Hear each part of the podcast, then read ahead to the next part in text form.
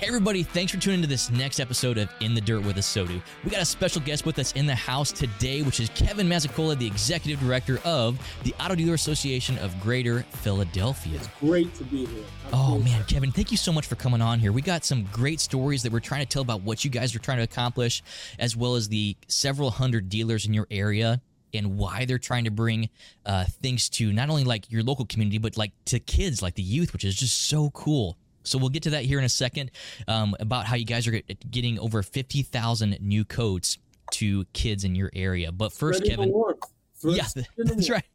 But like, how cool too that that's happening in Philadelphia. You know, the the city of brotherly love. That's perfect, right? It is, and uh, like all big cities or metropolitan areas, uh, sadly, there's a major need uh, to keep these kids warm. So that That's right. program is very much unique in the country and something the dealers here are very, very proud of.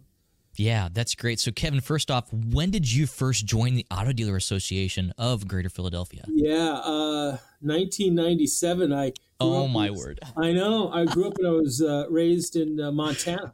Went to University Wow. of Montana, and right out of college, I worked for right out of college the Montana Auto Dealers Association, and assistant lobby there, along with selling things to the dealers, and learned a lot.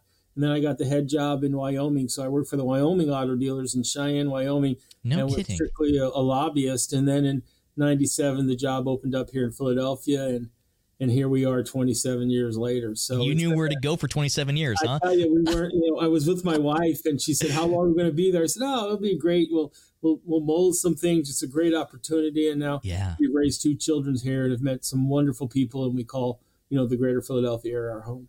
Yeah, of course. So it's it's really cool when you are able to not only do the meaningful part of what an auto dealer association is supposed to do, but you're able to do it and like reach the community in deeper ways Yeah. and really show the love of community that you know the couple hundred dealers that you guys have uh, part of all your programs like it's it's cool when and inspiring when you guys are able to do that It's So- it's cool. It's cool to work for the dealers for most of my life, and yeah they're resilient and they're persistent and they're good businessmen and women and they care about their community uh, and and and what goes on in that community. And so our association has been focused in that. And and we run and produce and own the Philadelphia Auto Show we've had great success over the years. And in that process of running the show we have leveraged the success of the show financially yeah. uh, to start a foundation.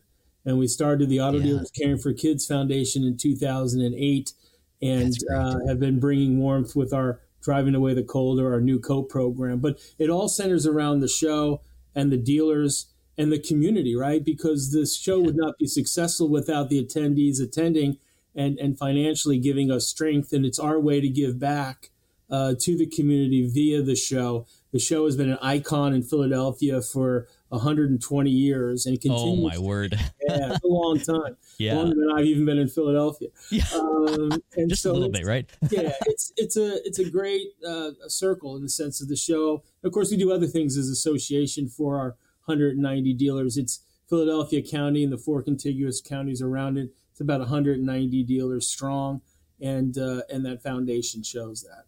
Man, Kevin, that's so great. So, like you said, the philanthropic arm that you guys started started in 2008, and since then, you guys have been able to give out 625,000 Yeah. new coats to kids in your community, I which is know, cool amazing. is that? You know, and and we do two things. One is we have the preview gala, which is benefits Children's Hospital of Philadelphia and has raised you know tens of millions of dollars for Children's Hospital. But in 08, we decided to get our own signature program, an actual not a writing the check kind of foundation, but doing something in the community. yeah. And so uh, we decided to procure new coats. If you remember, in 08, 09 was the financial crisis. I remember. bankruptcies for That's for right. now Stellantis, but General Motors, and it was a difficult time to start a philanthropic. But our dealers are very strong, and this program is very simple. Kids are cold and they don't have a coat. Let's Yeah. keep them warm, and so that program has now grown. Uh, we just got done. We we distribute in October uh, fifty thousand brand new coats to kids in our Yeah. area. And the dealers get involved. I mean, out of the 190 dealers, 180 of them participate Yeah. and provide hundreds of thousands of dollars every year to provide those coats. And you know, one of the most satisfying things that I've done in my career is when you put a coat on a kid, you know, and you zip that coat up, and he says, "Mister, can I keep that coat?" You darn tootin', you can keep that coat. That's your coat. Don't give it to anybody. Keep Yeah. it warm. And That's right. uh, once a dealer does that, giving money is one thing. Once you do that, we have them, and that's why we have such penetration of the dealers contributing. And there's nothing like it, you know, in the country where we're putting on almost a million dollars of brand new coats on kids every year. And of course, we, we can't do that ourselves, right? That's Uh, true. we're not big enough, so we utilize about 300 social service. YMCA's, school districts, because they're on the front line. That's right. They know where things go. We can't ever determine where best uh, and the ability to properly distribute those codes. So we leverage on those social uh, social agencies, those other 501c3s, uh, to be able to distribute those codes and keep those kids warm. Yeah, that's great, Kevin. And obviously now it's so easy to see that you guys have made this so successful, and there's been so much so much buy-in and all this and all that from your dealerships, from your community connections, through the distribution to your 300 uh, local services, um, social services, whether it's YMCA, schools, things like that. But like, let's go back to 2008. Yeah. How Well, two- hard was it to start that? Well, extremely hard, right? Because Yeah. the dealers didn't know. I mean, we had, you know, the bankruptcy laws supersede franchise laws. So dealers right. were losing their franchise at the whim of the manufacturer. Dealers that have been Yeah. around for a long time. So we thought maybe we'd get 30 or 40 dealers to jump aboard. And we got almost 100 dealers right away No way. and, and and set up and be able to distribute. And we do it two ways. One, they can contribute to the good of the order, and then the other is they could have their own local. We want to make it granular for the dealers. So if there was a local social service agency or a local boys and girls club or whatever. Uh, that needs in their local area, they could actually just get the coats from us and distribute themselves from the dealership and the employees. So it works both ways for the dealer, however they want to leverage, you know, the foundation and the good deeds that it does. Man, that's great. So even thinking of all the dealership, uh, automotive retailers that you have invested in in your entire program, like you're talking about, like you said, 180, 190 dealers that are involved in that basically every single year. Is that right? Well, it is, and it's you know those that run associations, any kind of association, dealer association or otherwise, to get almost ninety five percent of your members Yeah. all participating and pulling in the same direction shows you the strength of the program and the importance, uh, you know, of the codes. Codes kids should not be. It should be a staple, you know, That's uh, right. in the sense of a kid's life, and and to be able to be warm, and it makes a big difference where the family doesn't have to um, uh, go out and spend that money. And also, a lot of these kids, they don't have new stuff. A lot of it's handed down. And to be able to have their own something new, it gives them a strong sense of self worth that somebody cares. And we make the coats so they don't look all like they were given away and all that. Yeah. They're fashionable. It's not like, oh, I'm uncool because I have that coat. Yeah. They're not that types of co- coats. They're cool. They're nice. And, they, and most importantly, they keep you warm. Yeah, And oh, that's by the way, what we did also in 08 and as we gone is that we rebranded the association. Obviously, we're the the association, Auto Dealers Caring for Kids Foundation as a foundation and the association association, but we brand it more than autodealers.com because wow. you know we educate through the auto show. You know, we we uh, make sure that we help promote in the sense of of the show itself, and then obviously we give the codes. So we're just we're not just dealers, which are great, but we're more than auto dealers. We do all of those things in our community, whether it's educate or phil- philanthropic. Uh, or, or, or the, the gamut in a sense of what's going on locally on our retail level. Yeah, so Kevin, I mean, there's a lot of parallels between what we're trying to accomplish with the ASOTU in our community. Like, obviously, you said you rebranded as more than auto dealers, which is an excellent way to of to continue to tell that story that it's not just about selling cars. And with what we're accomplishing, like at ASOTU, we we tr- we try to show everybody that we love people more than we love cars. And from that has bred a lot of great things, and even our TV series that we, we have called More Than Cars, which is interesting of the parallels there. But And is a, it's- a parallel, right? Because Yeah. there's a lot to this industry. there is. I applaud your efforts because there's a lot to the industry that people just don't know. And That's correct. and and they're they're people in these dealerships and they're hardworking and they they have goals and the dealership themselves and the business employ all of those people and they all have livelihoods and lives and families behind it and they all want to do a great job and provide something that's vitally important to a consumer and that's a motor vehicle right it's the second biggest purchase you'll ever have other than your home and your life and you know That's right. especially during the pandemic right i mean you know there's always been a love affair of the vehicle but through the pandemic you know that vehicle was your safe spot to go to bar mitzvahs or to Yeah. birthday parties or to graduations. I Yeah. mean, that was, and I think you saw that with the comeback of the sales in a sense of people Mm-hmm. wanted something nice and something safe and something comfortable. And that love affair of that vehicle was was rekindled of how important that is and the mobility that it provides.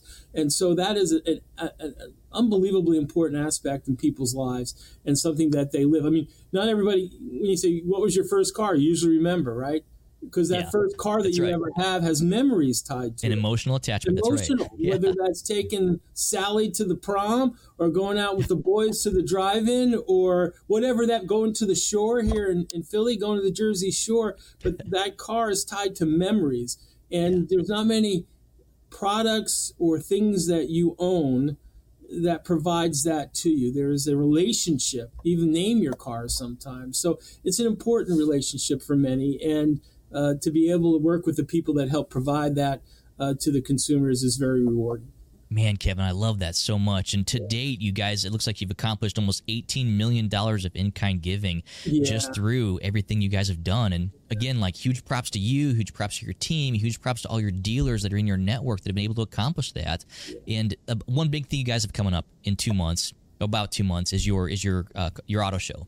So, Yeah. what can people expect at your auto show?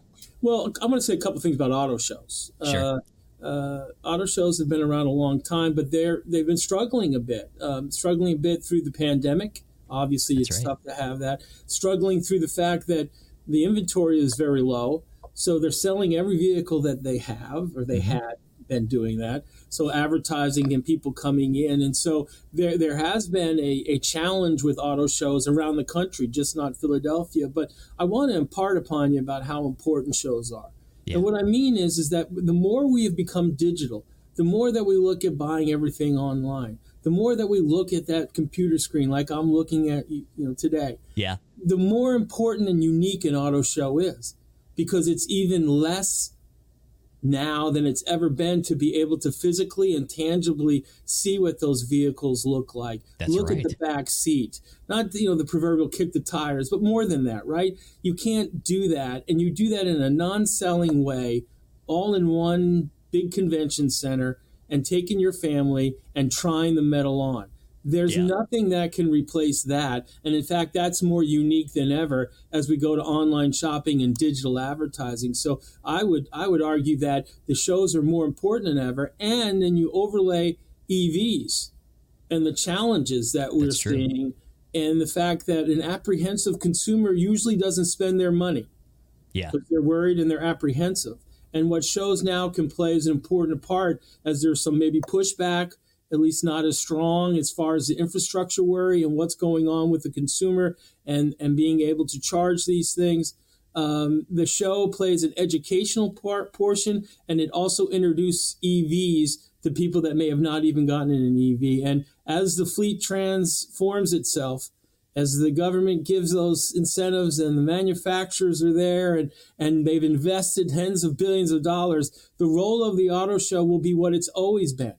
And Yeah. that is to educate a consumer on what their next will be. And that's Yeah. what the shows provide. So I'm bullish long term on shows because of the EV and because of the uniqueness of that show, of these shows, and the part they play to the consumer. Plus, it's fun. Yeah. And It's, in it's always show- fun, right? our shows in January, and you Yeah. get a family of four. It's not that expensive. You walk around for three or four hours. You have fun with your kids, and as we know, shows are generational. I, I see great grandpas or grand, grandparents with parents with kids with grandmas and and their dad or their mom took them when they were a kid and it's part of that that social fabric.